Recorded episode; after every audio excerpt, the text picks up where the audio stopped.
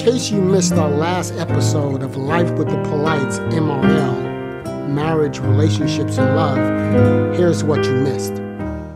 Because the sad thing is that if you if you don't see no positive, I mean, I mean, you when you hear sometimes people talk about relationships and they don't have one positive thing to say about the person they're with, I have to say, why are you with them? Because they're not telling me something about you. Why are you with them? It opens up a door. You know, what low self esteem do you have? What lack do you have? I mean, then why are you there? Why are you wasting so much time in something that you don't see or feel that you have, there's any positive in?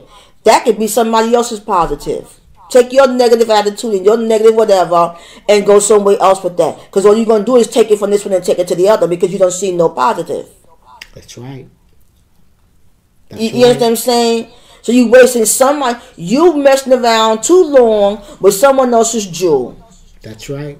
Or someone else's blessing. That's right. Because again, relationship has to do with one's maturity in that relationship. If you're not mature enough to be in a relationship and to deal with the ups and the downs, and again, there's no afflictions and coming on to you, there's no no no abuse, whatever, and you in that relationship, I've always said, and I will continue to say, if there's love, then God is there. Now it's up to the two people to allow the love of God to work to shine Amen. in that relationship and to Amen. work itself out. Especially Amen. if it wasn't a God thing, it was just two people saying they love each other. Because again, God picks picks and choose, and but then it's but then there's a relationship where people choose each other. Mm-hmm. But again, when it's people who choose each other and it's love that love is there, God is there then. Amen.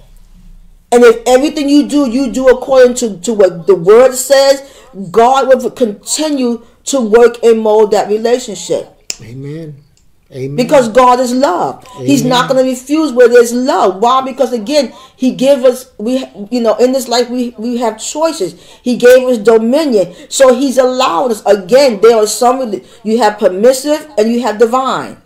There are some of us that God do pick and choose. There are other relationships where we're pick and choose. But as long as there's love there and God is there, then it's good enough. Amen. You just got to work at it.